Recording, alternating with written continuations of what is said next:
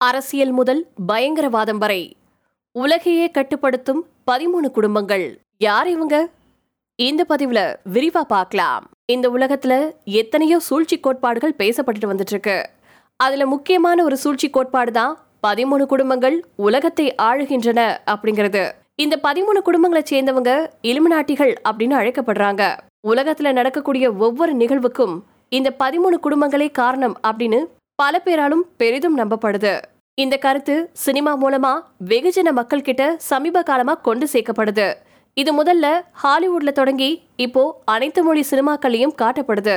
உலகத்துல நடக்கக்கூடிய அரசியல் விளையாட்டு வணிகம் சுகாதாரம் கடைசியா தீவிரவாத நிகழ்வுல கூட இந்த பதிமூணு குடும்பங்களின் ஆதிக்கம் இருக்கு அப்படின்னு பிரிட்ஸ் ஸ்பிரிங்மியர் அப்படிங்கக்கூடிய ஆராய்ச்சியாளர் தன்னுடைய புத்தகத்துல குறிப்பிட்டிருக்காரு.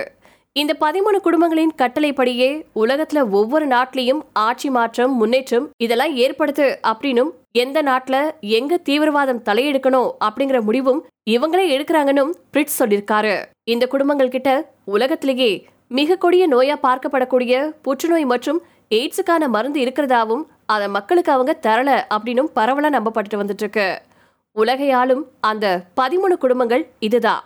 ஆஸ்டர் குடும்பம் பண்டி குடும்பம் கொலின்ஸ் குடும்பம் டியூபாண்ட் குடும்பம் ஃப்ரீமேன் குடும்பம் கென்னடி குடும்பம் லீ குடும்பம் ஒனாசிஸ் குடும்பம் ராக்ஃபேலர் குடும்பம் ரசல் குடும்பம் வான்டியூன் குடும்பம் மேரோவிஞ்சியன் குடும்பம் மற்றும் ராட்சைல்ட் குடும்பம். உலகத்தில் இருக்கக்கூடிய தொண்ணூற்றி ஒன்பது சதவீத சொத்துக்கள் இந்த குடும்பங்கள் கிட்ட தான் இருக்காம்.